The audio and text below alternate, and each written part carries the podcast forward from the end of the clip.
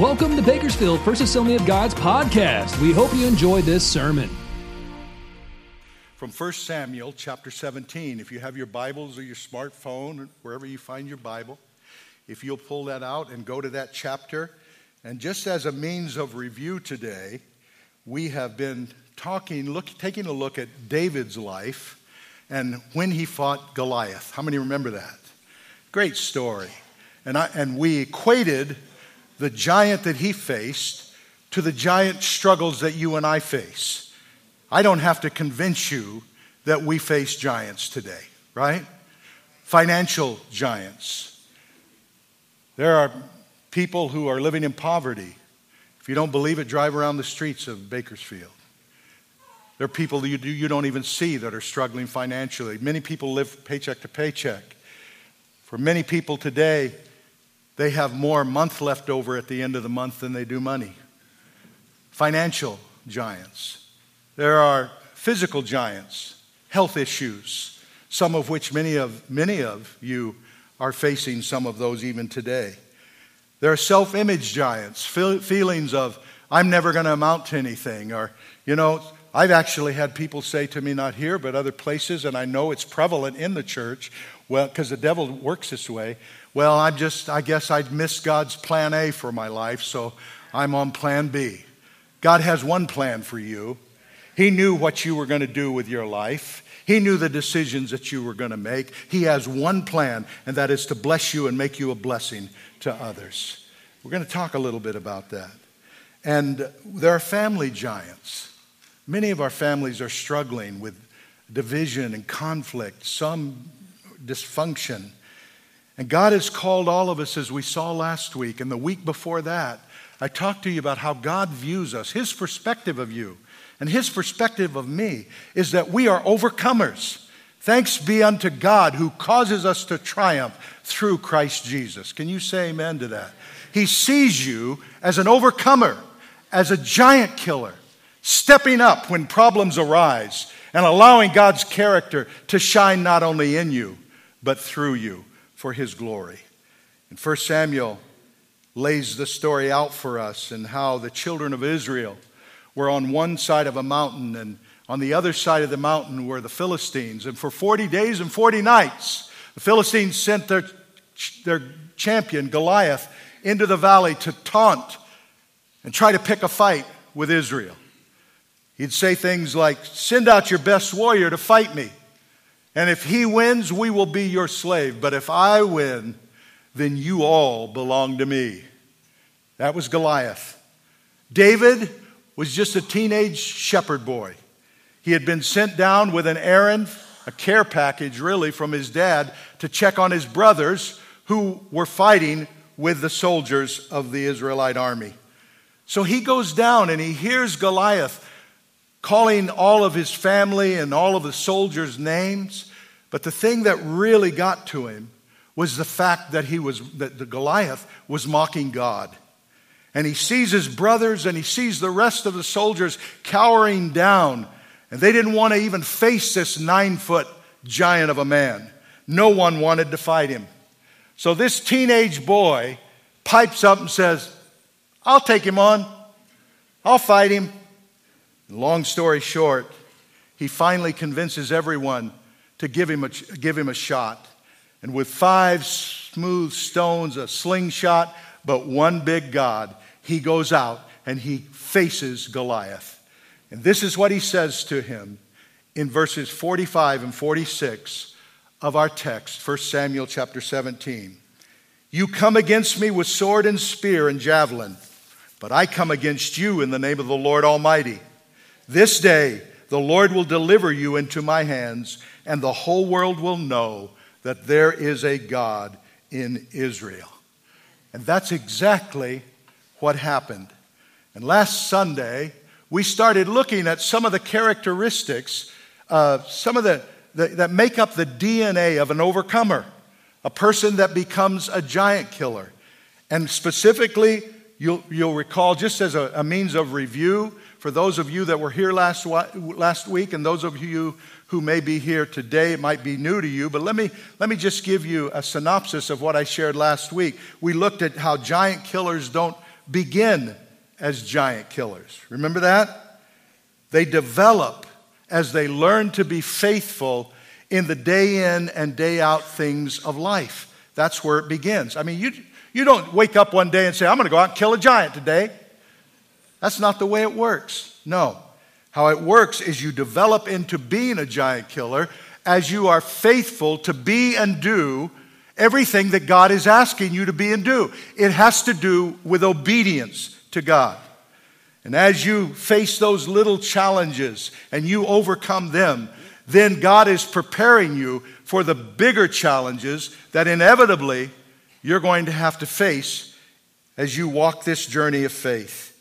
We saw, secondly, how giant killers see the potential reward if they kill their giant. We talked a little bit about that. We saw how giants don't listen to their doubting critics, even though those doubting critics may be some of the closest people to them. Let me just say this to you, friend. For every giant you face, you will have critics telling you why you can't defeat your giant. They'll give you all, all kinds of reasons that you, it can't be done. And the reason is they've never defeated a giant. But by you defeating your giant, as we're going to see in a little bit in a few minutes, it's going to bring them to a whole new level. And then we concluded last week by seeing how giant killers are not overwhelmed by their challenges. Giant killers are not overwhelmed with their challenge because they are overwhelmed with their God. Can you say amen?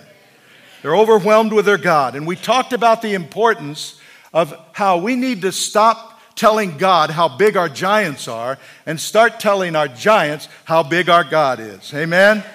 And we, we came to the conclusion, we came to the conclusion that if you're going to receive the promises that God has for your life and for your family, here's promised land, here's giant land, here's you. You're going to have to go through those giants in order to receive the promises that God has for you. Well, that prepares us today for four more that I want to give to you quickly. Four more characteristics. If you're really going to live an overcoming life and, and defeat your giants, you're going to have to understand that giant killers build upon past successes. They build upon past successes. If you read verses 34 through 37 of our text, you will see how David was basing his confidence on God's protection in success, as a result of successful encounters that he had had in his past with a bear and a lion. You'll recall on two separate occasions, he was just tending to his dad's sheep, and these wild animals attacked the sheep and were going to kill the sheep. And he literally put his life on the line and thwarted the attack of those animals. And the Bible tells us that he killed that lion and that bear. And in this story, we see that David is preparing to fight Goliath. There's candy. Who put all that candy on the floor up here? we need to talk to that guy, get him to clean it up. But he's preparing to fight Goliath. And so, what's the first thing he does? He reminds himself and the people of the faithfulness of God. Don't miss this today. And he did that for a reason. You see, he was reflecting on God's faithfulness yesterday to give him courage to face today. Let me put it another way. If you will link your present to your past, it will give you buoyancy to face the future. That is so important. So important. All through the Bible, we see this principle. We see how God is always reminding his people to uh, be thankful for what had, he had done in their lives. And the patriarchs, whenever they, whenever they would celebrate what God had done for them, whether it was personally or as a nation, they were instructed by God to do two things. Do you remember what they were? Either one was to dig a what? Dig a well Come on, Bible scholars. And the other was to build an, an altar. Oh, there you are. to either dig a well or build an altar. Why? So whenever someone came by there, maybe it was your children or your grandchildren or your great grandchildren or your great great great great great grandchildren, 14 generations removed. When they came by, they would see that well, they'd see that altar, and it would remind them that there was something significant that happened there. There was a victory, there was a, a breakthrough, or something happened. And here's the reason why. Once they saw that, it would remind them if God could do it then, then He can do it now. That's the message. That's the message that I want you to hear today. When you're facing a giant, when you're facing an obstacle that is bigger than you, when you're facing a challenge or a problem that you can't hardly overcome, one of the best things that you can do is to remind yourself of God's faithfulness in the past. And I'm telling you, it will help you to defeat any self doubt for the future. That's why I told you, my wife and I, one of our theme songs, our testimonials, is the goodness of God. All my life, you have been faithful as I reflect on my life. All my life, you have been so, so good. So, with every breath that is within me now and, pres- and in the present and into the future, I'm going to sing of the goodness of God. You see that? That is an initial step that you can take. If you find yourself stuck, the best place for you to do is link your present with your past and watch what God will do to your future. Number six, Giant killers convince others that they will be successful. Let me, let me say this. What you believe, and stay with me on this point because I don't want you to bail out because of some preconceived notion, okay? Hear me to the end. What you believe is more important than anything else when you're going through a tough situation. What you believe is more important than your position, it's more important than what you earn or your job. It's more important than what anybody else thinks about you, what you believe. In fact, Jesus put it this way in Matthew 9 29. He said, According to your faith, be it unto you. As I think about David, it's always fascinated me how in the world did this teenager, have you been around teenagers lately? How did this teenager convince King Saul to let him go out and fight Goliath? How'd that happen? I mean, they had a lot riding on that, didn't they? If they lose, the entire nation becomes enslaved to the Philistines, probably for generations. But David had so much confidence in God that God would help him defeat that giant, that his confidence in God convinced King Saul. I want you to hear that again. I'm going to say it again. David didn't have confidence in himself, he had confidence in God. Now, have you learned that? I, have been around a, a lot of people that have a lot of self confidence, and self confidence is good. But if all you have is self confidence, it'll cause, cause others to believe in you. But if you have God confidence, it'll cause others to believe in God. Can you say amen? There's a book. Stay with me on this now. Don't judge me, just listen. Joel Osteen has a book that was a bestseller for years. It's called Your Best Life Now. Great book of encouragement. In fact, you need to be encouraged. There are two books that I would rec- recommend to you. Number one, obviously, is the Bible. It doesn't get better than that because the Bible is alive. It's the living Word of God. It will speak directly to you, directly through you. It'll speak to your circumstances. But if you need some stories to bolster how you engage your faith, this is a great little book to read. But he has one chapter on become what you believe. And he tells the story of a young man by the name of Nick. He's a 20 strapping something, he's a strong guy, works in the railroad yard, and a great employee. I mean, he's always on time. He can, he's dependable. He, all, the, all the employees love him. The only problem was his attitude. He was chronically negative. I mean, he was known the, in the yard as the most pessimistic guy on the job. He perpetually feared the worst and constantly worried. He was sure that something bad, if it wasn't going to happen to him, was going to happen to the company uh, or that he worked for, the railroad, or it was going to happen to some of the friends that were around him. He was sure bad things were going to happen. Well, one summer day, the crews were given the notice that today we're going to give you an hour off because we want you to be able to celebrate your foreman's birthday. So we'll give you an hour and off. You can go home, you can get ready, and then you can go meet down at the, at the hall where we're going to have the meeting, the celebration. And all the workers left early. But somehow, Nick accidentally locked himself into inside a refrigerated boxcar. And uh, that boxcar had just brought, been brought into the yard for maintenance. And the boxcar was empty. It wasn't connected to any other trains. And so when Nick realized that he had been locked in this refrigerated boxcar, he began to panic. And he began beating the doors as hard as he could and screaming to the top of his voice until his, his voice became a, just, a, just a whisper and his fists became bloody and nobody could hear him because they had already left. Everybody, all the, all the employees had already gone. Aware that he was in a refrigerated boxcar, Nick guessed that the temperature in that boxcar had to be freezing, maybe as low as 10 degrees Fahrenheit. Nick feared the worst. He thought, What in the world am I going to do? If I don't get out of this boxcar, I'm going to freeze to death. There's no way I can live until morning in this refrigerated boxcar. In fact, the more he thought about it and his circumstances, the colder he became. So, with the door shut tight, with no way to escape, he sat down to await his death, which was going to be inevitable, he thought because I'm either going to freeze to death or I'm going to suffocate, whichever one comes first. But he decided, you know, at least I can do something proactive.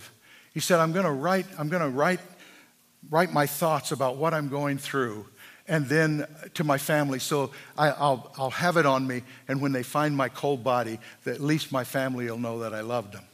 So he, shivering almost uncontrollably, started to write and he, he scribbled a message to his family. And in it, he wrote these words. These were his words Getting so cold, body's numb. If I don't get out soon, these will probably be my last words. And you know, they were. The next morning, when the crews came back and they unlocked the, the door on the box car, they found Nick's body crumpled up over in the corner. When the autopsy was complete, it was confirmed that, he, that Nick indeed had frozen to death. But here's the fascinating part about this true story. Listen to this. The investigators found that the refrigeration unit on that boxcar was broken. It wasn't even on the night that he died. The fact of the matter is, Nick died in a room in, in a temperature of about 61 degrees. He froze to death in slightly less than room temperature because he believed without a shadow of a doubt he had no way out. He believed that he was going to be doomed. There's no way that I can survive this. And he lost he lost the battle in his mind. Now why am I telling you that story? Is it to say, have self confidence or be a positive thinker? No. I don't, I'm not saying that at all. I'm saying have God confidence.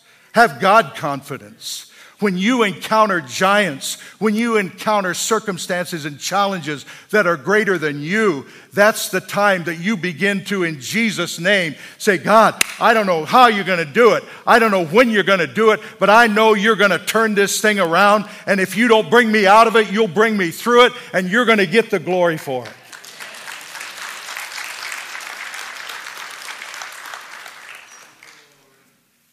Pray and expect God to do great things. If you're struggling in your marriage, don't expect the thing to fall apart. Don't fear the worst. If you're struggling in your business, don't, you know, and you're not getting the customers, who's the CEO of your corporation? Well, Bob over there. Bob's doing a bad job. No, no, no. If you work there, you've got a new CEO. You work for him, right? And pray and expect God to do something great. Don't, don't expect to fail. Don't expect to barely get by. Because when you do that, you're lowering your expectations of the God that you serve. You serve a great God who the Bible says nothing is impossible with him. So, what do I do? Well, what if the bottom falls out? How many of you, have, no, I don't want to ask that question.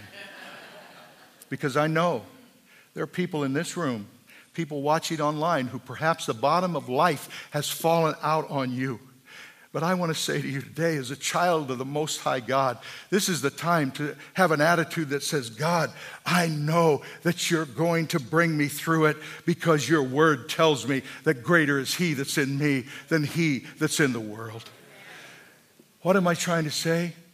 That giant killers convince others that they will be successful because giant killers don't focus on their problems, they focus on their God. Oh, good preaching, Pastor John. There's so much we could learn from the life of David. I, I want to give you two more, and we'll. I want. There's a testimonial. I'm wait. I can't wait for you to hear because I believe it'll inspire you. But I want to give you two more quickly. Number seven. Giant killers face their challenge with a higher purpose. Everybody say higher purpose. In verses 45 through 47, David saw his challenge as being more than just a battle with a nine foot tall man. He knew he had a higher purpose. The Bible says that he ran to the battle because he wanted the world to know the Lord of hosts. He saw Goliath as an, as an enemy without a covenant. And he said something that I don't, hey, don't ever say this to anybody when you get mad at him, but he said something to him that at first, when you first think about it, didn't make a lot of sense, but it does. He said this He said, You uncircumcised Philistine. How many of you know that probably won't go over if you're talking to somebody in a conversation? But that was a key statement. It was a key statement, and he wasn't talking here about the act of circumcision. In fact, you'll recall circumcision was a sign of a covenant that a person had with God. And God had stated to the people of Israel, He said, I, I, as a sign of our covenant, our relationship, I'm going to one day mark me, I'm going to cut me on a cross in the future. And I want you to mark yourself. And we, that will be our signal and our sign that we are in covenant. So when David said, called this giant an uncircumcised Philistine, he was saying, You don't have a covenant with God. I do. He said, I'm going to remind everybody. I'm in the valley and there are people on the mountains. I'm going to remind everybody that I have something that you don't. Oh, you may be a nine foot giant, but my God is bigger than you, cupcake. Right? David went into battle to face his giant with a higher purpose. And I want you to listen to what he said. In verse 46 again, listen to it again. This day, the Lord will deliver you into my hands, and I will strike you down, and I will cut your head off. This very day I will give the carcasses of the Philistine army to the birds and the wild animals, and the whole world will know that there is a God in Israel. And I can envision God the Father on the throne, and he stands up when he sees and hears what David did, and he goes, Yes. David sees things from my perspective because my goal is to reveal myself to the nations. Is it any wonder that God would call him a man after his own heart.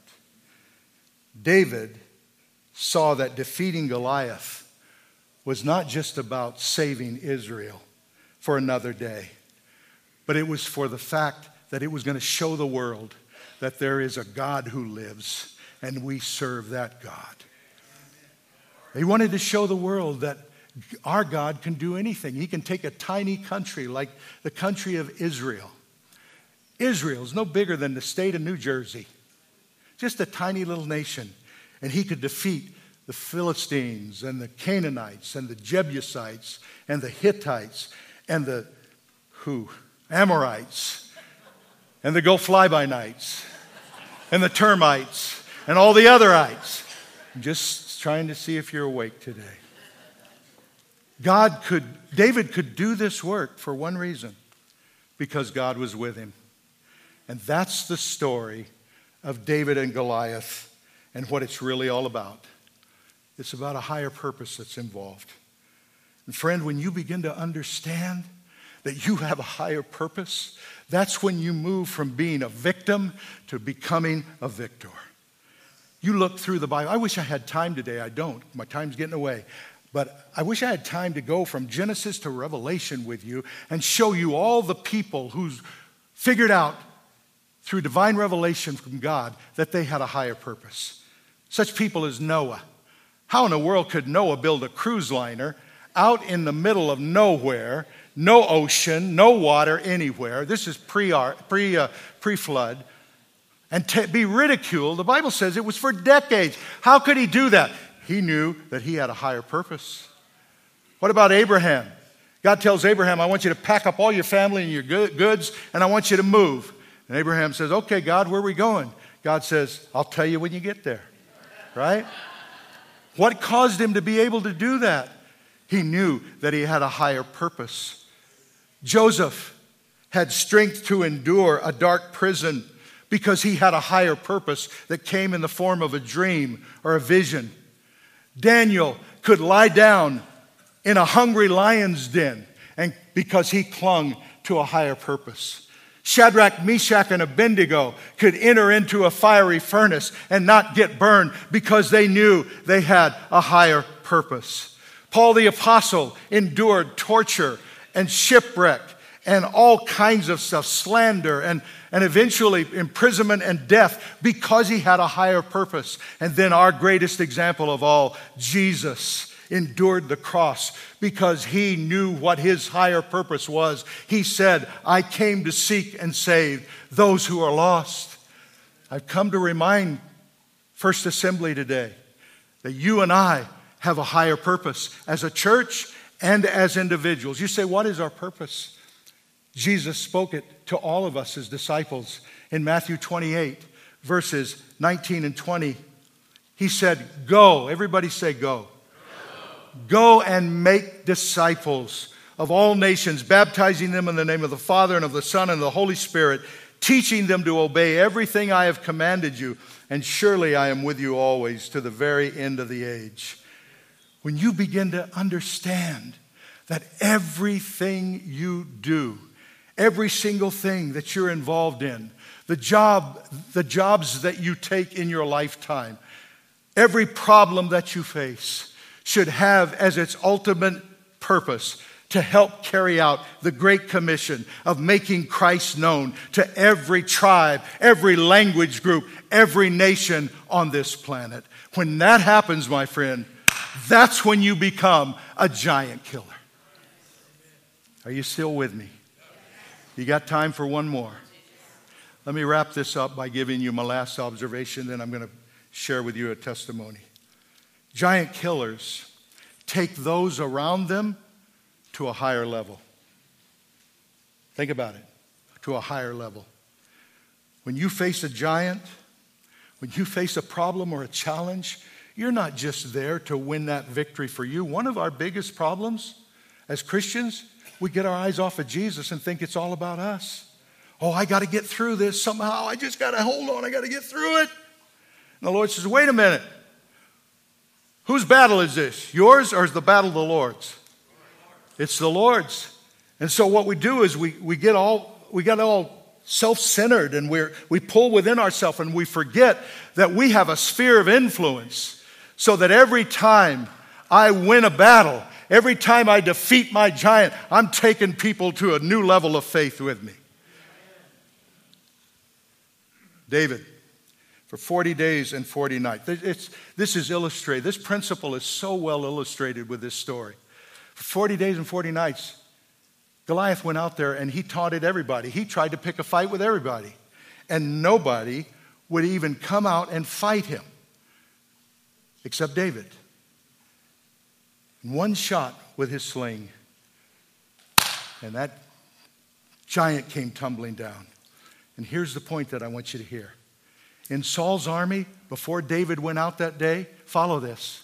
Before David went out that day, he, there were no giant killers in the entire army. None.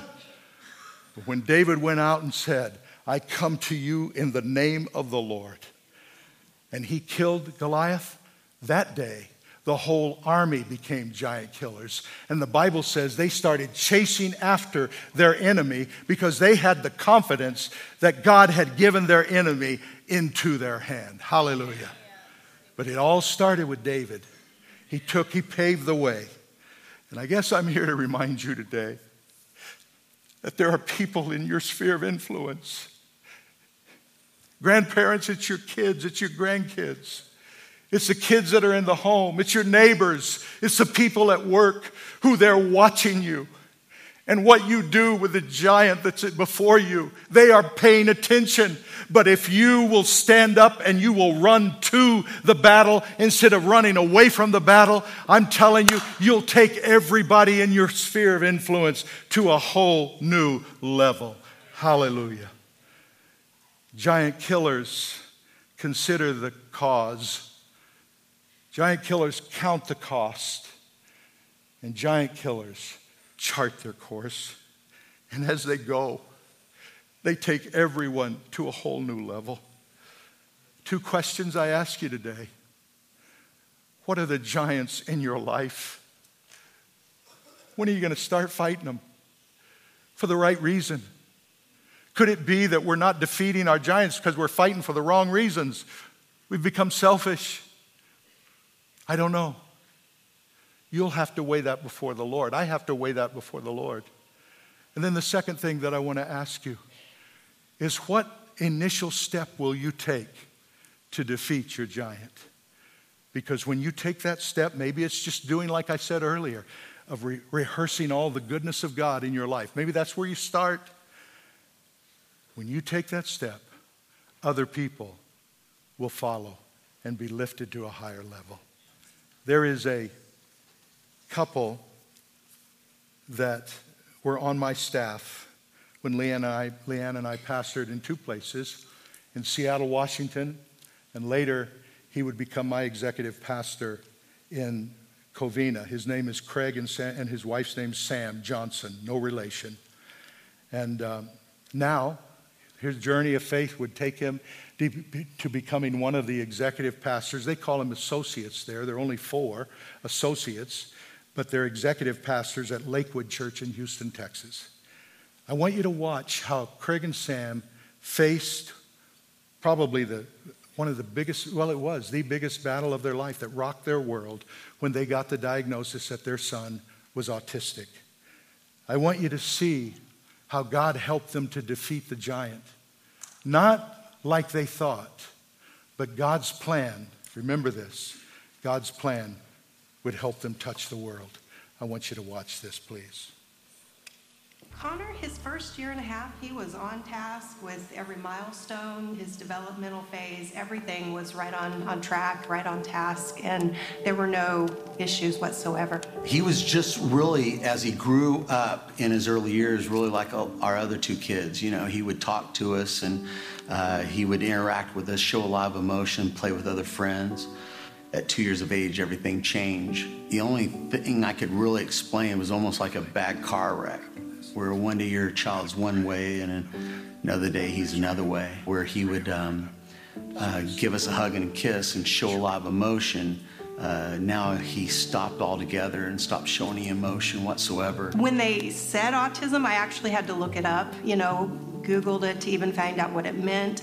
I think for me, receiving the diagnosis when he was so young, it was just like, okay, we've got a lot of time to figure this out, to, to fix this. I remember during that time, uh, the enemy just came in like a flood. You know, uh, as I was driving home, he would say, Craig, your child's not going to be like your other kids. He would say, You're going to deal with this your whole life. He'll never accomplish anything, you know. As the enemy was speaking these things, I remember all the messages that our pastor would speak. And I started to speak those out as, as I was driving home. I remember driving up the driveway and I ran up to my son's room and I picked him up. I said, You're not a victim, you're a victor. I said, You can do all things through Christ who strengthens us. We literally became prisoners of hope during that time.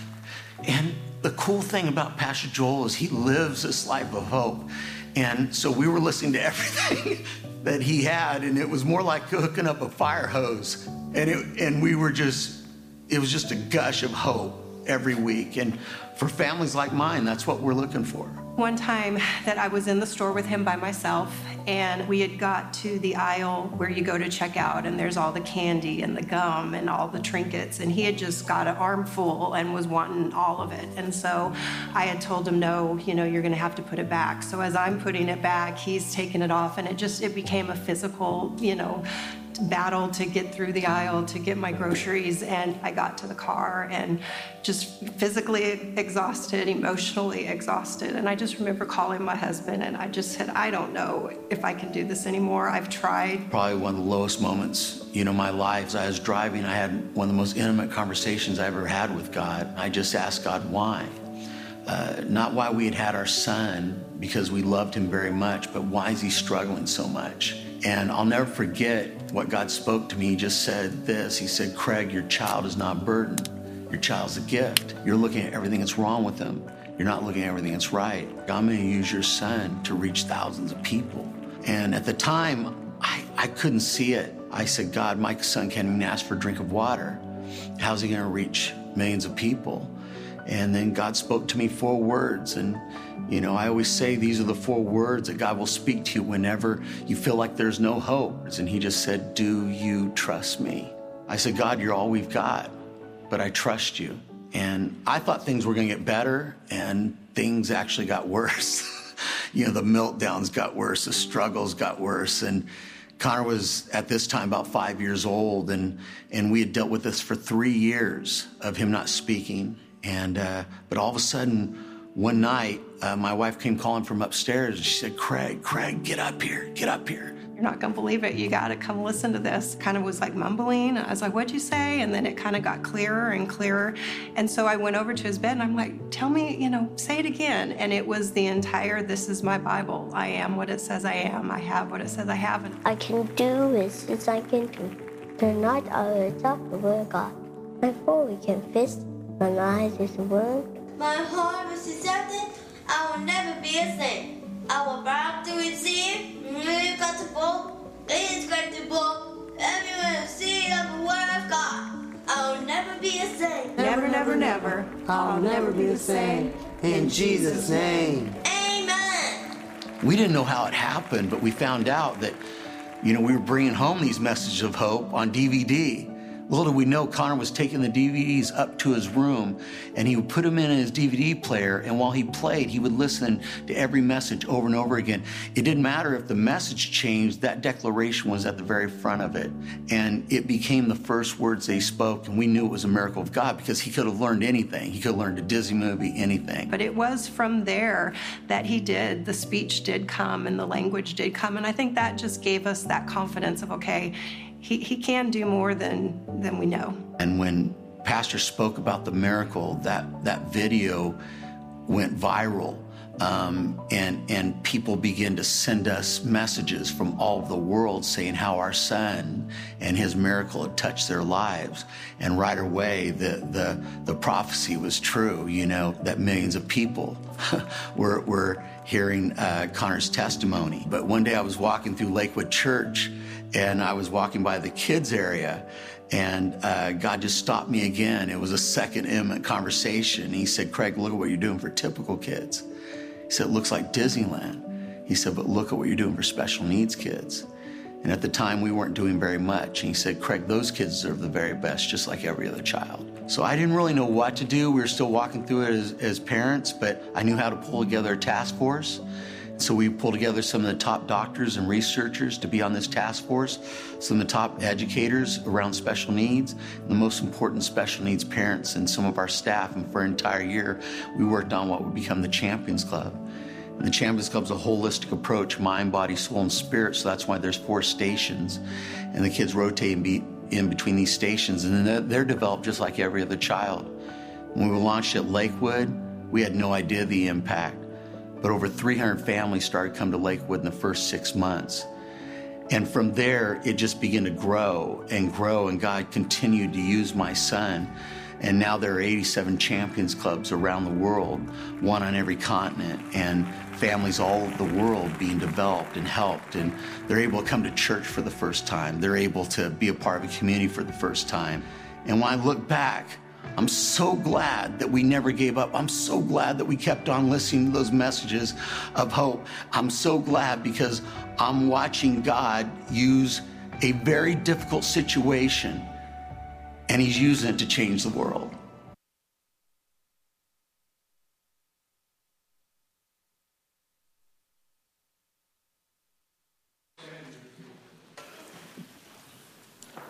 They heard God say, Will you trust me? Will you quit looking at the bad in what you're going through and look, at, look for the good? Say, what's good about what I'm going through? Romans 8 28.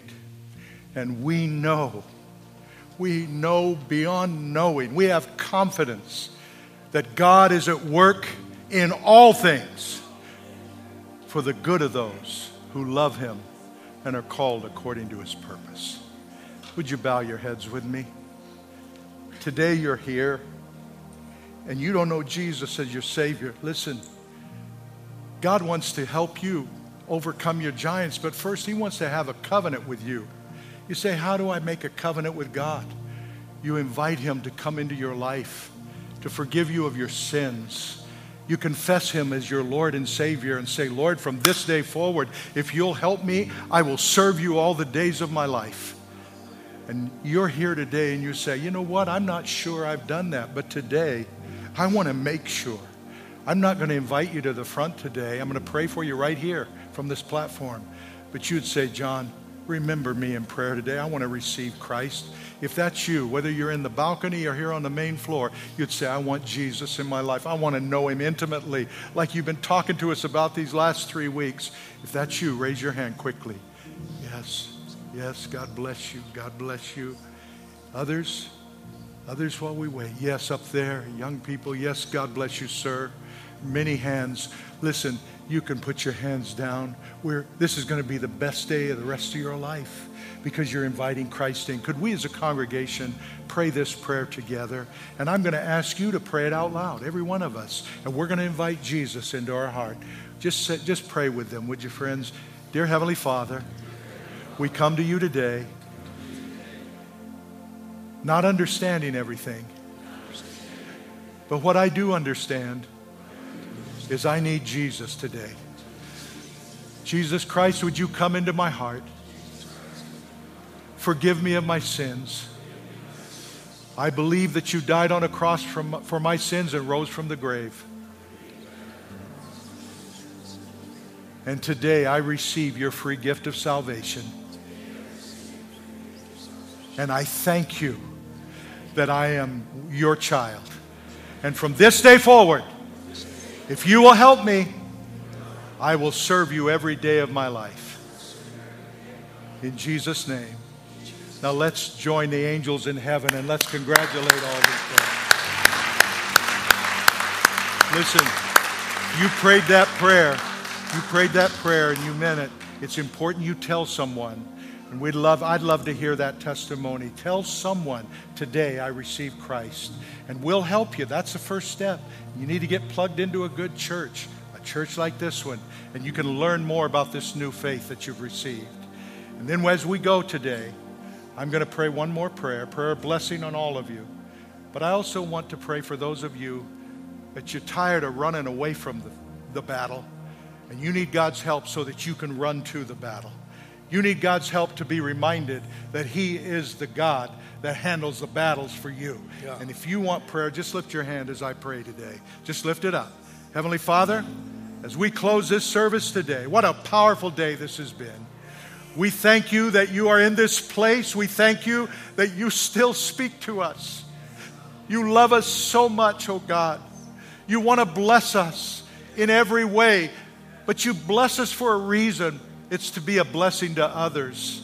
And so I pray for my friends today as they go out of this place, may all week long they reflect on the goodness of God in their past and all the things that you have done for them. And may they link it to their present. And then, God, may you bolster that in their life to help them as they face the future. May they know that greater is He that's in them than He that's in the world. Be with us as we go in your grace. In Jesus' name. And everybody said, Amen. God bless you. Greet one another as you go. These altars are open if you would like prayer. Thank you. This is our God, this is who He is. He loves us. This is our God, this is what He does. He saves us. The cross,